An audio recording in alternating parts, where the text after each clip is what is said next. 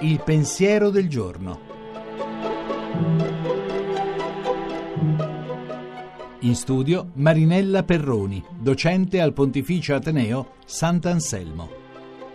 Da decenni ormai le chiese cristiane si danno appuntamento per una settimana di preghiera per l'unità dei cristiani, tradizionalmente nei giorni dal diciotto al ventisei gennaio. Quest'anno poi la settimana è stata preceduta dalla visita di Papa Francesco alla comunità ebraica di Roma riunita nella sinagoga della capitale nella giornata dell'ebraismo, cioè il diciassette gennaio.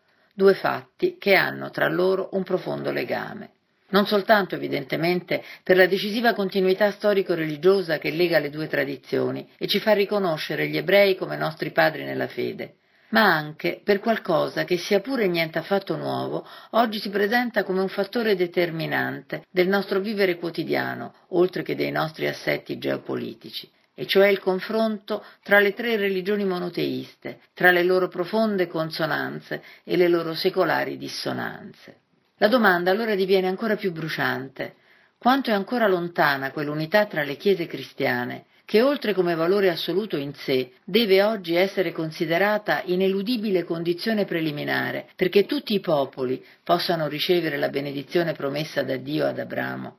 Dobbiamo forse riconoscere che le celebrazioni che hanno luogo in questa settimana in tutto il mondo attestano sì i grandi passi in avanti fatti in questi decenni in vista dell'unità, ma presentano anche il conto a tutte le chiese per i colpevoli ritardi e le ridicole resistenze che vengono opposti a una precisa volontà espressa da Gesù stesso e che, colpevolmente, rallentano il ben più difficile, ma non meno necessario, incontro tra coloro che credono che il Dio unico ha a cuore le sorti di tutte le donne e di tutti gli uomini di questo mondo.